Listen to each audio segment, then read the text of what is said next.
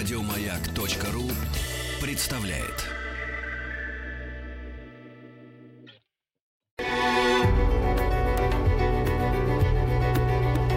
Много букв. Любимые тексты главных персон современности. Добрый день, дорогие друзья. Меня зовут Игорь Лебедев. Я актер и режиссер. И сегодня я хочу прочитать вам небольшой рассказ писателя, 128 лет со дня рождения которого поклонники отмечают 31 мая. Но прежде чем назвать имя этого писателя, я хотел бы рассказать вам небольшую историю, которая в свое время произвела на меня большое впечатление. Вот если вы наберете в интернете в поисковой строке фразу «Марлен Дитрих на коленях», вы увидите большое количество фотографий, где эта великая актриса действительно стоит на коленях на сцене под цветом софитов в своем прекрасном концертном облегающем платье, расшитом стразами. А перед ней стоит невысокого роста мужчина в костюме. Как-то он так скособочился и чуть-чуть в сторону смотрит, а она прижимает его руку к своему лицу. Эта фотография была сделана в Москве в 1964 году. Марлен Дитрих тогда была с визитом в Советском Союзе и давала концерты, творческие вечера. На одну из таких творческих встреч приехал вот этот человек, писатель, о встрече с которым Марлен Дитрих мечтала много лет. К тому времени он уже был очень болен, ему было уже за 70, и конкретно в этот момент он просто лежал в больнице после инфаркта. Ему не то, что куда-то ехать, ему врачи запрещали вставать с кровати. Тем не менее, он настоял и отправился в Центральный дом литераторов в сопровождении жены и врача. Марлен Дитрих предупредили во время выступления, что этот человек в зале, поэтому, когда концерт закончился, она оставалась на сцене и ждала. И вот он медленно-медленно поднялся на сцену, и она от переполнявших ее чувств, не зная, как их выразить, потому что ни слова не знала по-русски, она бросилась на колени и поцеловала его руку. Имя этого человека – Константин Георгиевич Паустовский. Марлен Дитрих в своей книге «Размышления» посвятила ему целую главу. Она писала так. «Однажды я прочитала рассказ Паустовского. Это была книга, где рядом с русским текстом шел его английский перевод. Он произвел на меня такое впечатление, что ни рассказ, ни имя писателя, о котором никогда не слышала, я уже не могла забыть». Рассказ назывался «Телеграмма». Октябрь был на редкость холодный, ненастный. Тесовые крыши почернели, спутанная трава в саду полегла, и все доцветало, никак не мог доцвесть и осыпаться один только маленький подсолнечник у забора. Над лугами тащились из-за реки, цепляясь за облетевшие ветлы, рыхлые тучи. Из них назойливо сыпался дождь. По дорогам уже нельзя было ни пройти, ни проехать, и пастухи перестали гонять в луга стада. Пастуший рожок затих до весны. Катерине Петровне стало еще труднее вставать по утрам и видеть все то же. Комнаты, где застоялся горький запах нетопленных печей, пыльный вестник Европы, пожелтевшие чашки на столе, давно нечищенный самовар и картины на стенах. Может быть, в комнатах было слишком сумрачно, а в глазах Катерины Петровны уже появилась темная вода. Или, может быть, картины потускнели от времени, но на них ничего нельзя было разобрать. Катерина Петровна только по памяти знала, что вот это портрет ее отца.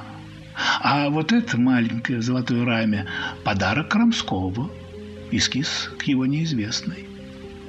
Екатерина Петровна доживала свой век в старом доме, построенном ее отцом, известным художником. В В старости художник вернулся из Петербурга в свое родное село, жил на покое и занимался садом. Писать он уже не мог, дрожала рука, да и зрение ослабло, часто болели глаза. Дом был, как говорила Екатерина Петровна, мемориальный. Он находился под охраной областного музея. Но что будет с этим домом, когда умрет она, последняя его обитательница, Екатерина Петровна не знала.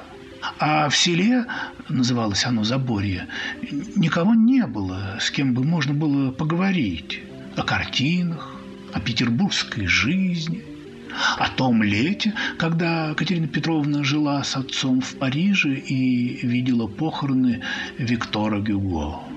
Не расскажешь же об этом Манюшке, дочери соседа, колхозного сапожника, девчонке, прибегавшей каждый день, чтобы принести воды из колодца, подмести полы, поставить самовар.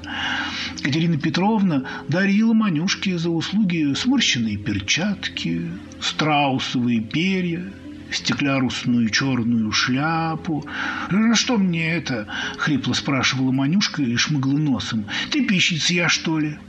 «А ты продай, милая», – шепнула Екатерина Петровна. Вот уж год, как она ослабела и не могла говорить громко. «Ты продай». «Сдам в утиль», – решала Манюшка, забирала все и уходила. Изредка заходил сторож при пожарном сарае. Тихон, тощий, рыжий. Он еще помнил, как отец Екатерины Петровны приезжал из Петербурга, строил дом, заводил усадьбу.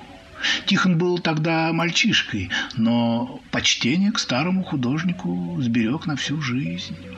Глядя на его картины, он громко вздыхал. «Работа натуральная». Тихон хлопотал часто без толку от жалости, но все же помогал по хозяйству, рубил в саду засохшие деревья, пилил их, колол на дрова и каждый раз, уходя, останавливался в дверях и спрашивал: «Не слышно, Екатерина Петровна, Настя пишет чего или нет?» Екатерина Петровна молчала, сидя на диване, сгорбленная, маленькая, и все перебирала какие-то бумажки в рыжем кожаном редикюле. Тихон долго сморкался, топтался у порога. «Ну что ж», — говорил он, не дождавшись ответа. «Я, пожалуй, пойду, Екатерина Петровна». «Иди, тише», — шептала Екатерина Петровна, — «иди. Бог с тобой». Он выходил, осторожно прикрыв дверь. А Екатерина Петровна начинала тихонько плакать. Ветер свистел за окнами в голых ветвях, забивал последние листья. Керосиновый ночник вздрагивал на столе. Он был, казалось, единственным живым существом в покинутом доме. Без этого слабого огня Екатерина Петровна и не знала бы, как дожить до утра. Ночи были уже долгие, тяжелые, как бессонница.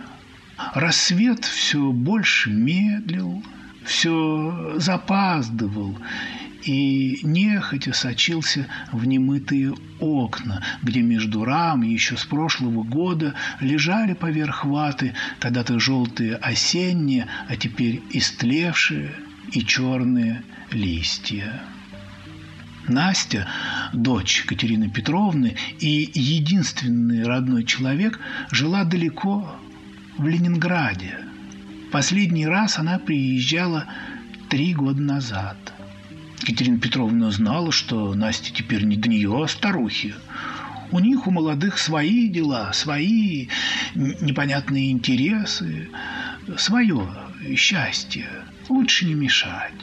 Поэтому Екатерина Петровна очень редко писала Насте, но думала о ней все дни, сидя на краешке продавленного дивана так тихо, что мышь, обманутая тишиной, выбегала из-за печки, становилась на задние лапки и долго, поводя носом, нюхала застоявшийся воздух. Писем от Насти тоже не было. Но раз в 2-3 месяца веселый молодой почтарь Василий приносил Катерине Петровне перевод на 200 рублей. Он осторожно придерживал Катерину Петровну за руку, когда она расписывалась, чтобы не расписалась там, где не надо. Василий уходил, а Катерина Петровна сидела растерянная, с деньгами в руках. Потом она надевала очки и перечитывала несколько слов на почтовом переводе. Слова были все одни и те же. Столько дел, что нет времени, не то что приехать, а даже написать настоящее письмо. Екатерина Петровна осторожно перебирала пухлые бумажки. От старости она забывала, что деньги эти вовсе не те, какие были в руках у Насти, и ей казалось, что от них пахнет Настиными духами. Как-то в конце октября ночью кто-то долго стучал в заколоченную уже несколько лет калитку в глубине сада. Катерина Петровна забеспокоилась, долго обвязывала голову теплым платком, надела старый салоп, впервые за этот год вышла из дому. Шла она медленно, ощупью, от холодного воздуха разболелась голова, позабытые звезды пронзительно смотрели на землю, палые листья мешали идти. Около калитки Катерина Петровна тихо спросила, кто стучит. Но за забором никто не ответил. «Должно быть, почудилось», — сказала Катерина Петровна и побрела назад. Она задохнулась, остановилась у старого дерева, взялась рукой за холодную мокрую ветку и узнала — это был клен. Его она посадила давно, еще девушкой-хохотушкой.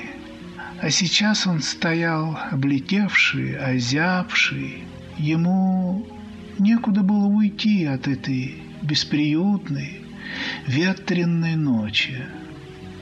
Екатерина Петровна пожалела клен, потрогала шершавый ствол, побрела в дом и в ту же ночь написала Насте письмо.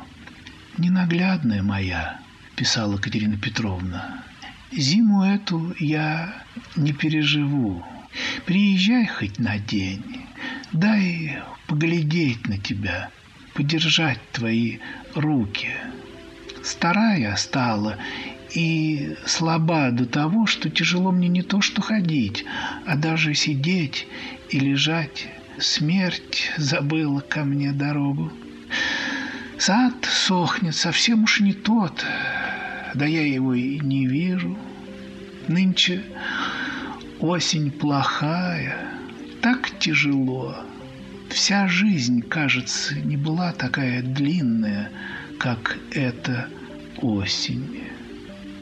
Манюшка, шмыгая носом, отнесла это письмо на почту, долго засовывала его в почтовый ящик и заглядывала внутрь. Что там? Но внутри ничего не было видно. Одна жестяная пустота. Настя работала секретарем в Союзе художников. Работы было много. Устройство выставок, конкурсов. Все это проходило через ее руки. Письмо от Катерины Петровны Настя получила на службе. Она спрятала его в сумочку, не читая, решила прочесть после работы. Письма Катерины Петровны вызывали у Насти вздох облегчения. Раз мать пишет, значит, жива. Но вместе с тем от них начиналось глухое беспокойство, будто каждое письмо было безмолвным укором. После работы Насте надо было пойти в мастерскую молодого скульптора Тимофеева, посмотреть, как он живет, чтобы доложить об этом правлению Союза. Тимофеев жаловался на холод в мастерской и вообще на то, что его затирают и не дают развернуться. На одной из площадок Настя достала зеркальце, напудрилась и усмехнулась. Сейчас она нравилась самой себе.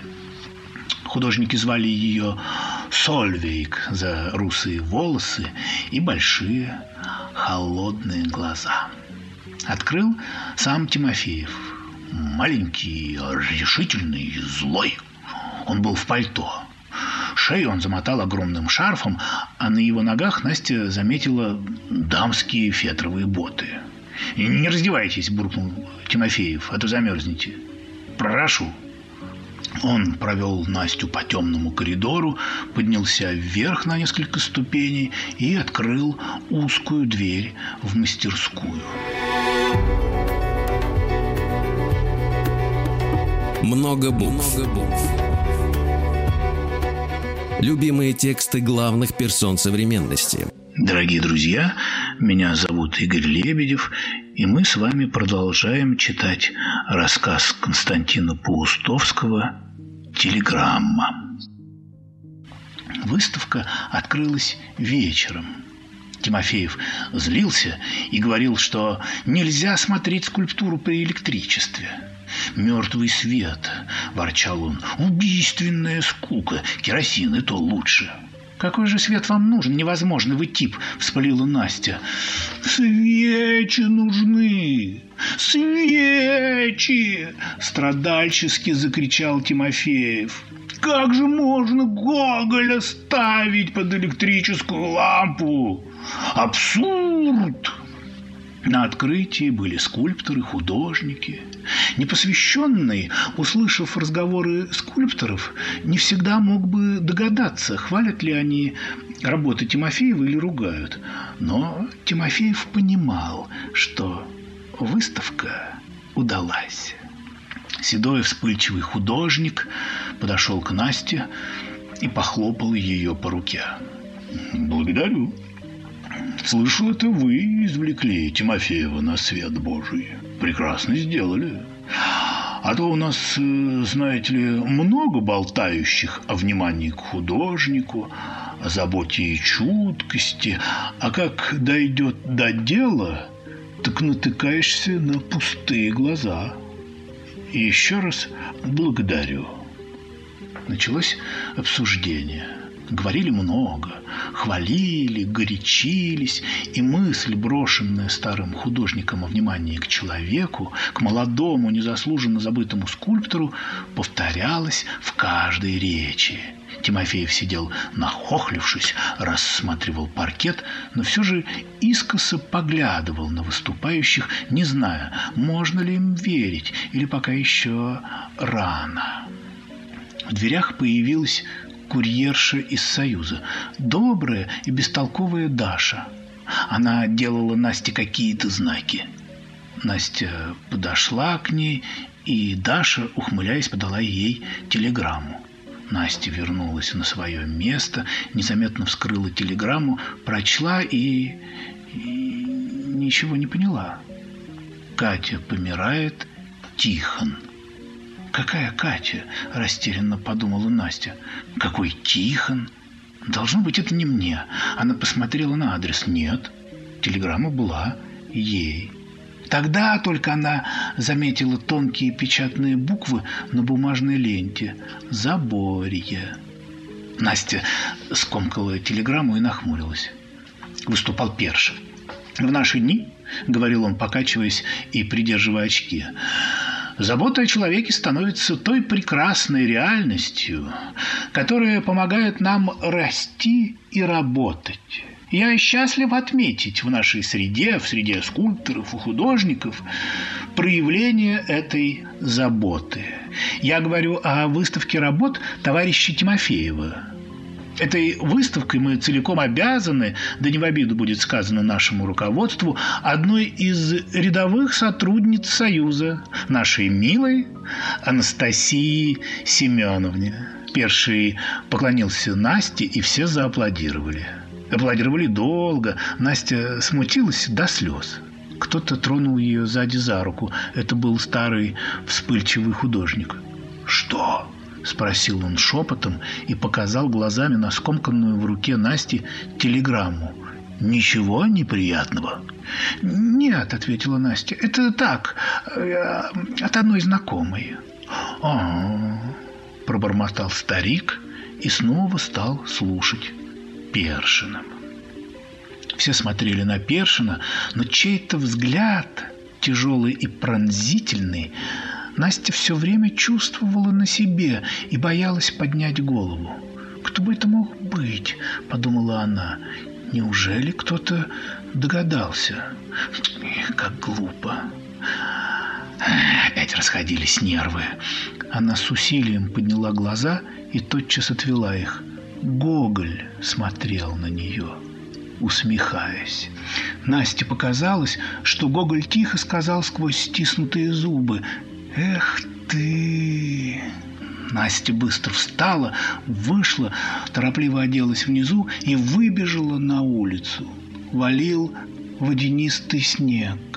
На Исаакиевском соборе выступила серая изморозь.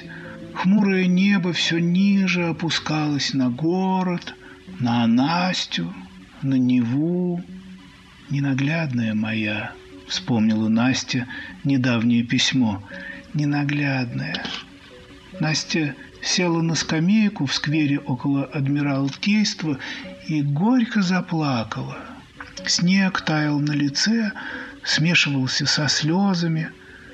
Настя вздрогнула от холода и вдруг поняла, что никто ее так не любил, как эта дряхлая, брошенная всеми старушка там, в скучном заборье. Поздно. «Маму я уже не увижу», — сказала она про себя и вспомнила, что за последний год она впервые произнесла это детское милое слово «мама». Она вскочила, быстро пошла против снега, хлеставшего в лицо. «Что, мама, что?» – думала она, ничего не видя. «Мама, как же это так могло случиться? Ведь никого же у меня в жизни нет, нет и не будет роднее. Лишь бы успеть, лишь бы она увидела меня, лишь бы простила». Настя вышла на Невский проспект, городской станции железных дорог. Она опоздала. Билетов уже не было. Настя стояла около кассы, губы у нее дрожали, она не могла говорить, чувствуя, что от первого же сказанного слова она расплачется навзрыд. Пожилая кассирша в очках выглянула в окошко. «Что с вами, гражданка?» – недовольно спросила она. «Ничего», – ответила Настя. «У меня мама». Настя повернулась и быстро пошла к выходу. «Куда вы?» – крикнула кассирша. «Сразу надо было сказать. Подождите минутку». В тот же вечер Настя уехала. Всю дорогу ей казалось, что красная стрела едва тащится, тогда как поезд стремительно мчался сквозь ночные леса, обдавая их паром и оглашая протяжным предостерегающим криком. Тихон пришел на почту, пошептался с почтарем Василием, взял у него телеграфный бланк, повертел его и долго, вытирая рукавом усы, что-то писал на бланке корявыми буквами. Потом осторожно сложил бланк, засунул в шапку и поплелся к Екатерине Петровне. Екатерина Петровна не вставала уже 10-й день. Ничего не болело, но обморочная слабость давила на грудь, на голову, на ноги, и трудно было вздохнуть. Манюшка 6-е сутки не отходила от Катерины Петровны. Ночью она, не раздеваясь, спала на продавленном диване. Иногда Манюшке казалось, что Катерина Петровна уже не дышит. Тогда она начинала испуганно хныкать и звала: «Живая?» Катерина Петровна шевелила рукой под одеялом, и Манюшка успокаивалась. В комнатах с самого утра стояла по углам ноябрьская темнота, но было тепло. Манюшка топила печку. Когда веселый огонь освещал бревенчатые стены, Екатерина Петровна осторожно вздыхала. От огня комната делалась уютной, обжитой, какой она была давным-давно, еще при Насте. Екатерина Петровна закрывала глаза и из них выкатывалась и скользила по желтому виску, запутываясь в седых волосах, одна единственная слезинка. Пришел Тихон. Он кашлял, сморкался и, видимо, был взволнован. «Что, Тиша?» – бессильно спросила Катерина Петровна. «Похолодало, Катерина Петровна», – бодро сказал Тихон и с беспокойством посмотрел на свою шапку. «Снег скоро выпадет, оно к лучшему.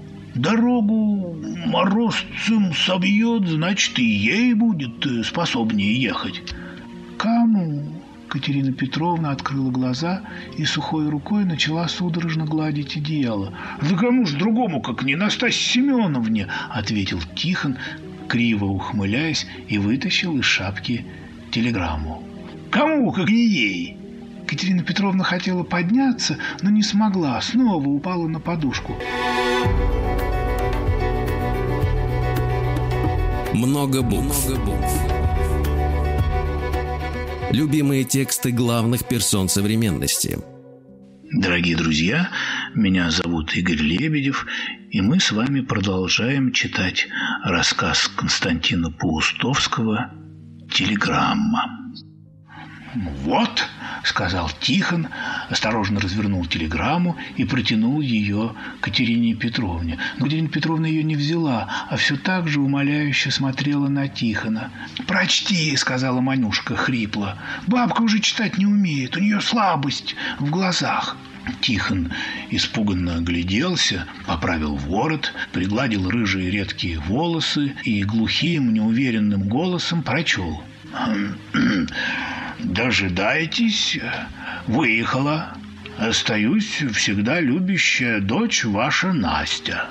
«Не надо, Тиша», – тихо сказала Катерина Петровна. «Не надо, милый, Бог с тобой. Спасибо тебе за доброе слово, за ласку». Катерина Петровна с трудом отвернулась к стене, потом как будто уснула. Тихон сидел в холодной прихожей на лавочке, курил, опустив голову, сплевывал и вздыхал, пока не вышла Манюшка и не поманила в комнату Катерины Петровны. Тихон вошел на цыпочках и всей пятерней отер лицо. Катерина Петровна лежала бледная, маленькая, как будто безмятежно уснувшая. «Не дождалась», – пробормотал Тихон. «Эх, горе ее горькое, страдание неписанное». «А ты смотри, дура», – сказал он сердито Манюшке, – «за добро плати добром, не будь пустельгой. Сиди здесь, а я сбегаю в сельсовет, доложу». Он ушел, а Манюшка сидела на табурете, подобрав колени, тряслась и смотрела, не отрываясь, на Катерину Петровну. Хоронили Катерину Петровну на следующий день. Подморозило. Выпал тонкий снежок. День побелел, и небо было сухое, светлое, но серое. Будто над головой протянули вымытую, подмерзшую холстину. Дали за рекой стояли сизые. От них тянуло острым и веселым запахом снега, схваченный первым морозом ивовой коры. На похороны собрались старухи и ребята. Гроб на кладбище несли Тихон, Василий и два брата Малявины, старички, будто заросшие чистой паклей. Манюшка с братом Володькой несла крышку гроба и, не мигая, смотрела перед собой. Кладбище было за селом, над рекой. На нем росли высокие, желтые от лишаев вербы. По дороге встретилась учительница. Она недавно приехала из областного города и никого еще в Заборье не знала. «Учителька идет, учителька!» – зашептали мальчишки. Учительница была молоденькая, застенчивая, сероглазая, совсем еще девочка. Она увидела похороны и робко остановилась, испуганно посмотрела на маленькую старушку в гробу. На лицо старушки падали и не таяли колкие снежинки. Там, в областном городе, у учительницы осталась мать, вот такая же, маленькая, вечно взволнованная заботами о дочери и такая же, совершенно седая. Учительница постояла и медленно пошла вслед за гробом. Старухи оглядывались на нее, шептались, что вот, мол, тихая какая девушка, и ей трудно будет первое время с ребятами. Уж очень они в заборе самостоятельные и озорные. Учительница, наконец, решилась и спросила одну из старух, бабку Матрёну. Одинокая, должно быть, была эта старушка. «И, милая!» – тотчас запела Матрёна. «Почитай, что совсем одинокая. И такая задушевная была, такая сердешная. Все, бывало, сидит и сидит у себя на диванчике одна, не с кем ей слово сказать. Такая жалость. Есть у нее в Ленинграде дочка, да, видно, высоко залетела. Так вот и померла без людей, без родственников». На кладбище гроб поставили около свежей могилы. Старухи кланялись гробу, дотрагивались темными руками до земли. Учительница подошла к гробу, наклонилась и поцеловала Катерину Петровну высохшую желтую руку. Потом быстро выпрямилась, отвернулась и пошла к разрушенной кирпичной ограде. За оградой в легком перепархивающем снегу лежала любимая, чуть печальная, родная земля. Учительница долго смотрела, слушала, как за ее спиной переговаривались старики, как стучала по крышке гроба земля, и далеко по дворам кричали разноголосые петухи. Предсказывали ясные дни, легкие морозы, зимнюю тишину. В Заборье Настя приехала на второй день после похорон. Она застала свежий могильный холм на кладбище, земля на нем смерзлась комками, и холодную темную комнату Катерины Петровны, из которой, казалось, жизнь ушла давным-давно. В этой комнате Настя проплакала всю ночь, пока за окнами не засинял мутный и тяжелый рассвет. Уехала Настя из Заборья, крадучись, стараясь, чтобы ее никто не увидел и ни о чем не расспрашивал. Ей казалось, что никто, кроме Катерины Петровны, не мог снять с нее непоправимой вины, невыносимой тяжести.